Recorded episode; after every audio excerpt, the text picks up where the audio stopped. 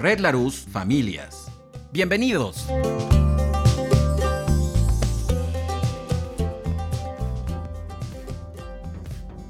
Hola, ¿qué tal? Te doy la más cordial bienvenida a este podcast de Red Larus Familias.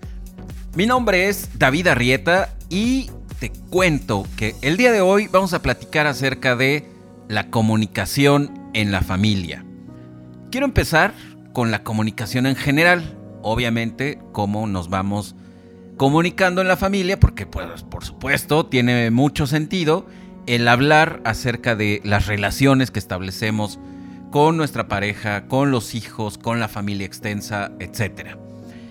Entonces, vamos a hablar primero de la comunicación, de este primer esquema que nos daban en la primaria y que seguramente por ahí muchos traemos todavía guardado, ¿no? Que lo hemos ido acumulando, que lo hemos ido eh, trayendo sin darnos cuenta realmente del significado que puede poseer. Con ese esquema te quiero compartir la definición que tiene la Real Academia de la Lengua Española. Acción y efecto de comunicar o comunicarse. La segunda, trato, correspondencia entre dos o más personas. Transmisión de señales mediante un código común al emisor y al receptor.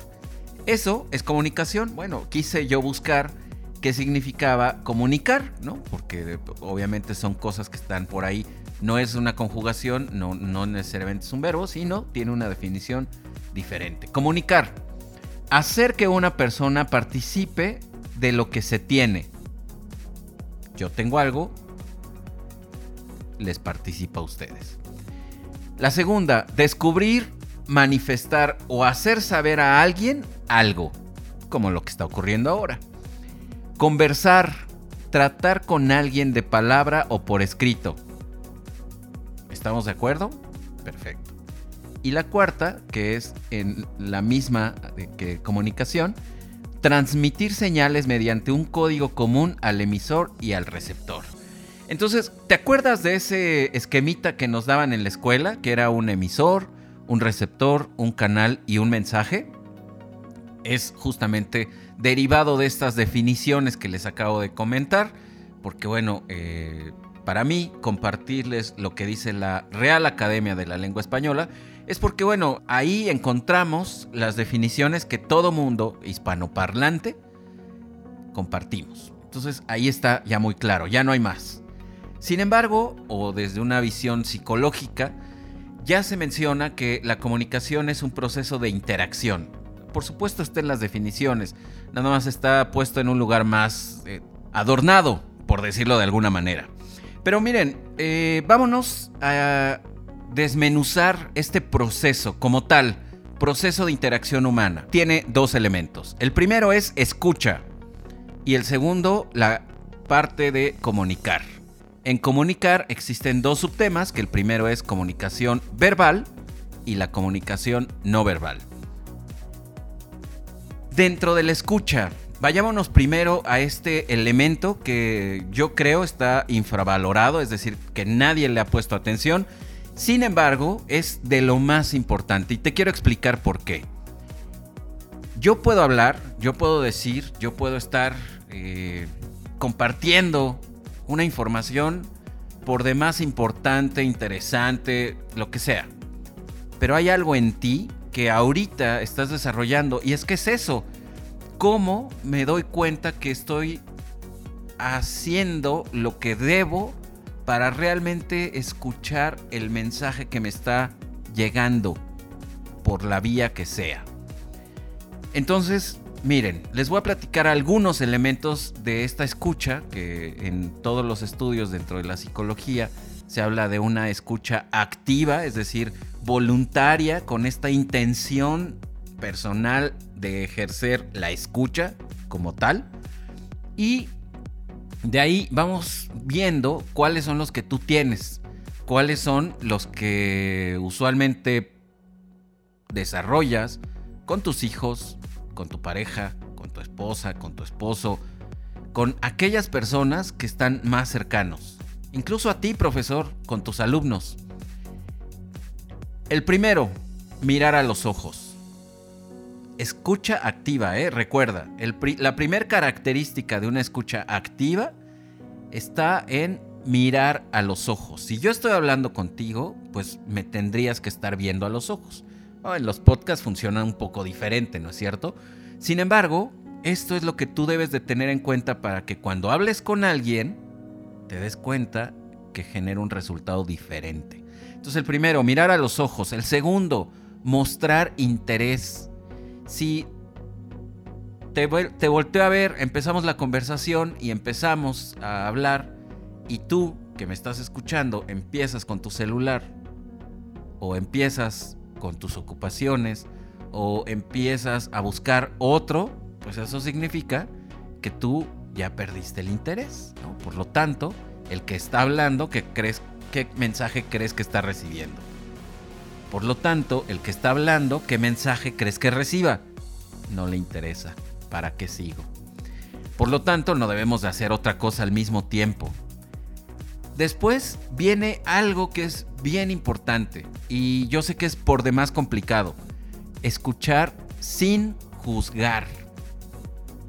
¿Qué tan capaces somos de todo esto que yo estoy escuchando no lo esté procesando aquí arriba, analizando, comparando con mis archivos y de ahí emitiendo un juicio? Mi hijo me, me viene a decir, oye, fíjate que tuve este 7 en la materia y de ahí inmediatamente algo me pasa acá arriba de mi cabeza, en mis archivos, en mi enojo, en mi entrega, en mi esfuerzo, en mi dinero, en todo esto que yo traigo acá arriba. Le digo, ¿cómo es posible? ¿Siete? ¿Ese fue tu mejor esfuerzo? Yo lo estoy haciendo de una manera muy ligera, por decirlo de alguna forma. No estoy haciéndolo tan evidente ni tan agresivo, ¿no? Pero eso es un juicio, ¿sabes? Yo ya estoy calificando la acción del otro. Nada más pregunté, no me puse loco, no le gritoneé, no lo insulté. Quiero que quede claro esto, ¿eh? No, no estoy juzgando. Eh, el juzgar a veces nada más es incluso una mirada. A veces es una mueca. Lo más frecuente es que hacemos este tipo de preguntas. El segundo, el siguiente punto es no interpretar lo que quieren decir. David, yo te quiero contar una cosa que, híjole, escuché, pero no sé cómo decirte. ¿Y qué es lo que pasa arriba en mi cabeza? Seguramente, como viene de platicar con Ana, me está, híjole, y con esa Ana traigo un tema atorado que no he podido hablarlo y, híjole, y seguramente este ya fue y lo habló. Y bueno, eh, sí, y, a ver, ¿y qué fue lo que hablaste con Ana? Cuéntame. Y entonces yo ya estoy interpretando lo que el otro me quiere decir. Y el otro me quería contar que le pegó a mi carro o hizo una llamada por accidente o se equivocó con un tema personal que me involucraba a mí. Y entonces yo ya interpreté, ¿no? Eh, esto lo estoy poniendo así con ejemplos muy grandes. Sin embargo, ahora trasládalo a tus hijos, trasládalo a tus alumnos. Tú que eres guía, ¿no? Y aquí eh, esto quiero conjugar mucho esta acción porque lo hacemos con todas las personas. Alguien nos viene a contar algo y yo ya estoy interpretando lo que quiere decir. Porque, ¿qué es lo que decimos? haz fama y échate a dormir. Decía mi abuelita, ¿no? ¿Y eso qué significa? Bueno, pues que como ya sé cómo eres, te voy a tratar de acuerdo a lo que sé cómo eres. Por muy nueva que sea esta situación, pues ya entra en ese referente que yo ya tengo preestablecido. Entonces, para evitar un poco esto, dentro de las actitudes de la escucha activa que debemos de poner en práctica, es aclarar lo que vamos entendiendo. Fíjate, ya me detuve y no juzgué, ya me detuve y no interpreté. Por lo tanto, ese siguiente paso es aclarar lo que están diciendo. Lo que tú me quieres decir es que, a ver, no fuiste a hablar con Ana. No, no fui a hablar con Ana. Te estoy diciendo que yo me tropecé y sin querer rompí la calavera de tu carro. Pero que no me dijiste que, que tenías que decirme algo de... Pues sí, pero eso no es importante. Ahorita yo lo que te quiero decir es, entonces yo ya me quedo con eso, ¿sabes? Yo ya no eh, me voy por ningún camino y entonces aclaro mi pensamiento, aclaro lo que el otro está diciendo, para que entonces desde ahí yo ya pueda escuchar de manera activa. ¿no? Muchas veces creemos que el escuchar es voltear a verlos y estar atentos y estar en blanco. No, también tenemos que interactuar, ¿no? O sea, si yo estoy escuchando algo, al menos debo de preguntar, a ver, lo que tú me quieres decir es, y entonces decirlo con mis propias palabras, dentro de todo eh, lo que acabo de escuchar, ¿es esto lo que estoy oyendo? Porque una cosa es lo que dice el otro y ya ahí se implican diferentes eh, canales, por decirlo, la, la, entonación, el modo, la gesticulación, el contexto, etc. Otro de los elementos que también son muy importantes en todo este tema de la escucha activa es comprender el sentimiento que puede tener el otro. Si yo lo veo que viene visiblemente incómodo o enojado o triste o, algo, yo no soy quien para decirle, a ver, a ver, a ver, pero me lo dices bien, porque así, con esa cara y con esa actitud, ni te voy a escuchar. Yo debo de comprender que el otro está pasando por algo y que me lo viene a compartir. Por lo tanto, pues, no me siento a gusto yo con ese enojo, con esa tristeza, debo de tener la capacidad para decir, a ver, ¿estás enojado? Sí, estoy muy enojado. Oye, la verdad es que yo no sé qué hacer ahorita con el enojo. ¿Te parece si hablamos luego? Eso sería una respuesta muy asertiva y que tiene que ver con una escucha activa. Claro, aquí es para aceptar o no una eh, conversación. Sin embargo, si el otro no te da la posibilidad, y suponiendo que son tus hijos o que son tus alumnos, pues no tienes cómo zafarte, ¿no es cierto? Entonces, bueno, con los pequeños resulta bien diferente. Por lo tanto, yo, yo debo de saber que el otro está en, en un sentimiento y que no se lo debo de evitar. Por lo tanto, debo de respetar lo que siente. Si tal vez no me queda muy claro, le pregunto, ¿estás enojado? Sí, estoy muy enojado. Y entonces desde ahí yo ya sé que estoy escuchando. Lo que le pasa, que le estoy poniendo atención, dejo de hacer cualquier cosa, no emito ningún juicio y entonces escucho. Y finalmente es propiciar ser escuchado. No somos aquellos botes de basura para que uno vengan y le cuenten todo y se vayan, ¿no? Llega uno y descarga y entonces, pues, como el camión de la basura, ¿no? O sea, yo voy y le dejo ahí todo y ya no me entero si le va bien o le va mal, se va mi basura, ¿no? Y muchas veces así pasa con la comunicación. Entonces, si yo quiero tener una comunicación real con la otra persona en estas actitudes de escucha activa, debo de propiciar que el otro también me escuche. Parafrasear, eh, explicando lo que estoy entendiendo, eh, también sugerir momentos adecuados. Eh, ahorita no, estoy ocupado con tu hermano. Ahorita no, estoy ocupado con esto. Dame dos minutos, cinco minutos. Oye, estoy ocupado calificando esto, pero dame cinco minutos y estoy contigo. Y entonces todo esto me va a llevar a poder hacer que el otro se entere que yo estoy para él. Eso, en general, es la escucha activa. Entonces, ahora vayámonos al siguiente elemento que tiene que ver con la comunicación. El cómo digo las cosas. Cómo de manera verbal me comunico. Eh, de la comunicación no verbal quiero agregar aquí los cinco sentidos porque estamos muy acostumbrados a pensar cuando hablamos de comunicación o cuando se menciona la palabra comunicación únicamente en la voz, voz, oído, ¿no? Y yo creo que este es uno de los puntos que debemos de empezar a ampliar, a reescribir. Comunicar, como también incluye un lenguaje no verbal o una comunicación no verbal, pues debo de estar muy pendiente de que mi comunicación también estará dada por mis ojitos. Porque a, través de ellos yo voy a recolectar información que el otro está dando y que me va a llegar. Y entonces, si no tengo estas habilidades que les acabo de platicar de escucha activa, voy a interpretar, voy a emitir juicios, voy a ignorar, ¿no? Y por sobre todas las cosas voy a rechazar esas comunicaciones. Entonces, la comunicación no verbal requiere de toda mi atención, de mi escucha, de mi vista, de mi olfato incluso. De verdad es bien interesante cuando todos los sentidos los volcamos hacia esa persona.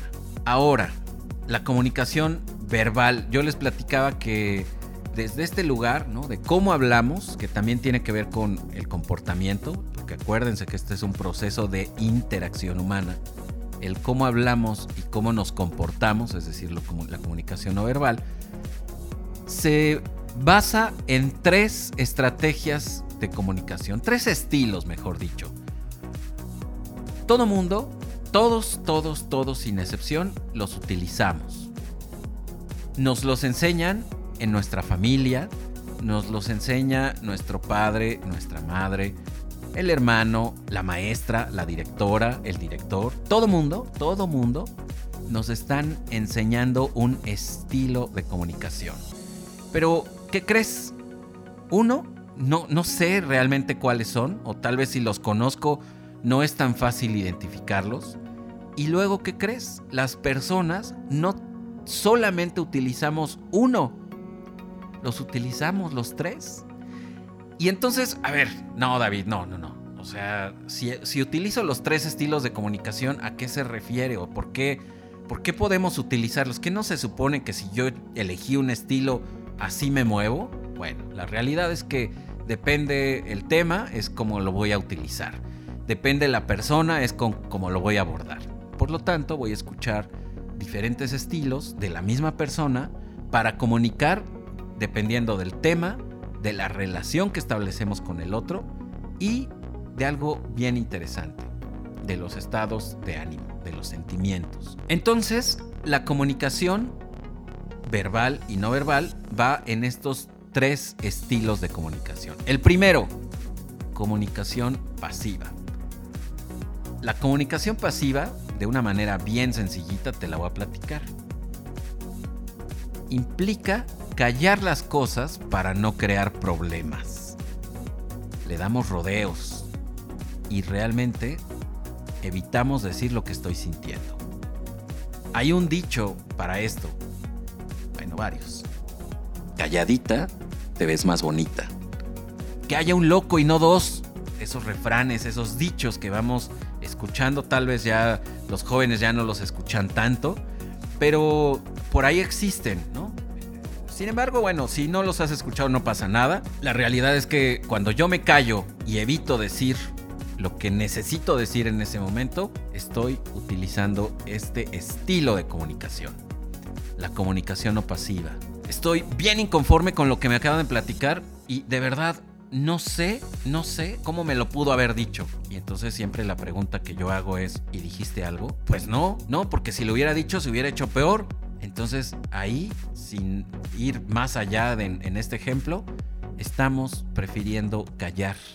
Y no se trata de guerrerear, ¿eh? No se trata de sacar la espada y guerrerear con el otro, ¿no? No, se trata de encontrar las características. Ahorita te voy a leer una definición de lo que es asertividad para que la podamos integrar en la comunicación y de ahí tú la puedas ver súper clarito. Entonces, eso es el estilo de comunicación pasiva. Callar las cosas para no crear problemas, le damos vueltas o le damos rodeo a las cosas y lo más importante es no decimos lo que estamos sintiendo en ese momento. Alguien me puede ofender, me puede gritar, me puede tratar horrible y yo calladito porque pues aquí no sé qué hacer.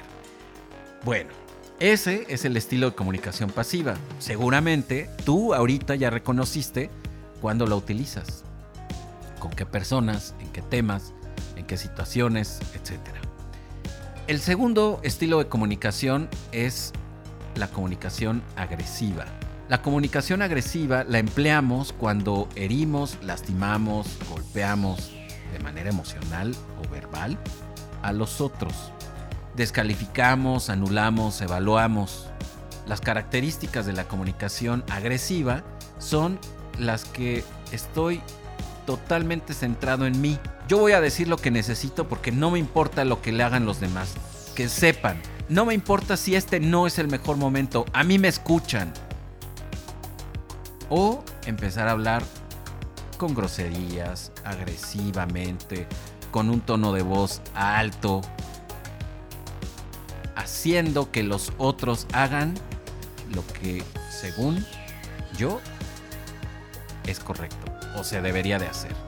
Y entonces grito y forzo y obligo y cuarto y coacciono, eh, amenazo, incluso estas miradas que también son parte de la comunicación agresiva, que, que las mamás y los papás practicamos a diario con los hijos de voltear a ver aterradoramente a los hijos para que dejen de hacer lo que están haciendo, también es comunicación agresiva.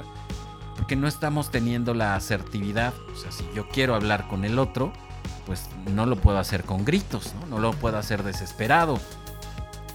Otra de las características de la comunicación agresiva es que yo, el que la ejerce, está desbordado emocionalmente hablando. ¿Se acuerdan de, de lo que hablamos de los berrinches? Bueno, un niño en medio de un berrinche no puede cambiar el estilo de comunicación. Eh, su comunicación es agresiva, está comunicando ese desborde de emoción y lo mismo nos pasa a los adultos. Yo no puedo hablar de lo que me pasa, de lo que quiero, de lo que necesito en ese momento, porque estoy en un desborde emocional, ¿no? Por eso es que utilizamos la estrategia o este estilo de comunicación. Yo quiero que se haga lo que yo sé que se debe de hacer, en el momento en el que se debe de hacer, etc. Entonces, bueno, ahí hay que estar bien cuidadosos. En estos dos estilos que les acabo de platicar, ocurre una sinergia bien bonita, ¿no? Y es la costumbre que nos han enseñado. E, esto forma parte de nuestra educación, les quiero decir. Me callo, me callo, me callo, ¿no? Y entonces me enseñaron también que no debo de, quedarme callado tantas veces, ¿no es cierto? Defiéndete, porque en algún momento, si tú te dejas, te van a pisotear. Y entonces, ¿qué hago? Pasivo, pasivo, pasivo, hasta que llegue el punto en el que ya no tengo otra estrategia y exploto. Así como hoy Express. Eh, horrible, soy agresivo y entonces digo, ya no me voy a dejar porque ya estoy harto y ya no quiero esto, ya no quiero seguir sintiendo esto. Entonces explotamos. La comunicación pasiva se acumula, se acumula y entonces nos conduce directamente a la comunicación agresiva. Y entonces, ¿se puede salir de esto? Por supuesto, por supuesto que se puede salir de esto. Miren, de manera muy, muy sencilla y así concreta, les voy a decir, la comunicación asertiva existe cuando nos externamos de manera sana y positiva. Cuando mencionamos lo que deseamos, necesitamos o sentimos y por sobre todas las cosas, cuando sabemos elegir el momento oportuno. El concepto de asertividad se emplea en referencia a una estrategia comunicativa que se ubica en el medio de dos conductas que resultan opuestas. Además, implica que se logra establecer un vínculo comunicativo sin agredir al interlocutor, sin quedar sometido a su voluntad. Por lo tanto, puede comunicar sus pensamientos, intenciones y defender sus intereses. La asertividad también tiene que ver con factores como el contexto, el tiempo, la emocionalidad, la historia precedente y la forma de actuar ante situaciones inesperadas. Todo eso es la asertividad. Yo creo que después de escuchar esto somos capaces de reconocer cuándo lo ponemos en práctica, cuándo usamos ese estilo de comunicación, ¿no es cierto?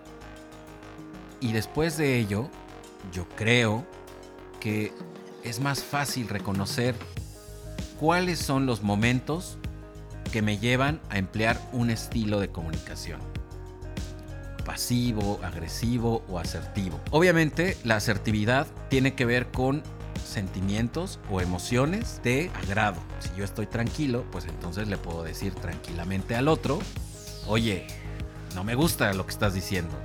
Oye, eso que tú estás diciendo me parece que a mí no me cuadra. Pero cuando hay una emoción de desagrado, a mí me, me, gusta mucho clasificar las emociones en estos dos lugares. Las que son de agrado, las que saben rico, y las que son de desagrado. Esas que tienen un sabor raro, que no sé qué hacer con ellas. Bueno, en esta división de las, de las emociones, es de donde vamos a utilizar las estrategias comunicativas. Las emociones son el combustible de la estrategia comunicativa que vamos a ocupar. Por lo tanto, bueno, ocuparemos en algún otro momento, en otro podcast, hablaré acerca de cómo desarrollar mi inteligencia emocional. Entonces, la comunicación asertiva, eh, como está relacionada con emociones, con sentimientos de agrado, de tranquilidad, de saber qué hacer con ellos, yo sé muy bien qué hacer con la alegría, yo sé muy bien qué hacer con la paz, yo sé muy bien qué hacer con la calma, etc. Voy a poder comentarlo con los otros. Entonces, yo creo que entre más tengamos la posibilidad de hablar utilizando esta estrategia comunicativa que es la asertividad, vamos a encontrar resultados diferentes entre nosotros. Voy a poner un ejemplo para que de verdad me parece indispensable que reconozcamos cuáles son las diferencias entre la comunicación asertiva, agresiva y pasiva. Para recapitular, me gustaría recordar dos cosas muy muy sencillas, la escucha activa y comunicar. La comunicación va por tres estilos, acuérdate. El primero es pasivo, el segundo es agresivo y el tercero asertivo, que implica decir las cosas cuando se tienen que decir, en el tono correcto, con la persona adecuada y siempre hablando de ti, de lo que sientes, de lo que opinas, de lo que piensas. No haciendo juicios hablando de los demás. Y con eso yo estoy seguro que podremos poner en práctica de manera más concreta la comunicación asertiva en muchos más temas, con muchas más personas. Al principio nos va a costar trabajito, trabajote, trabajísimo.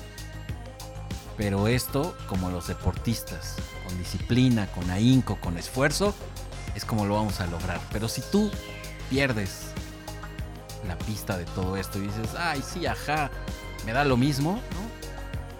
Algún día llegarás a consulta y entonces podremos conversar de todas esas cosas que tú quieres cambiar y su relación con la comunicación asertiva. Hoy llegamos al final.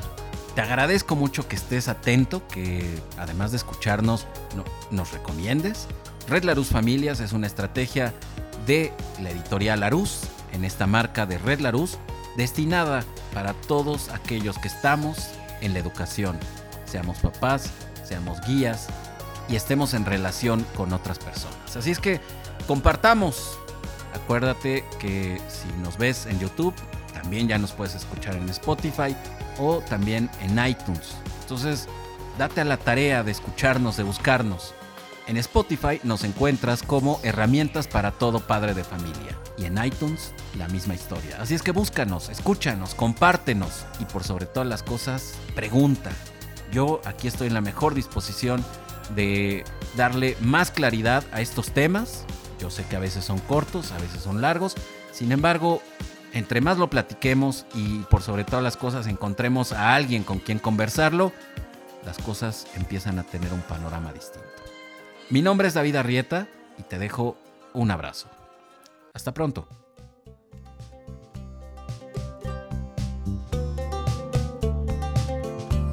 Red Larus Familias presentó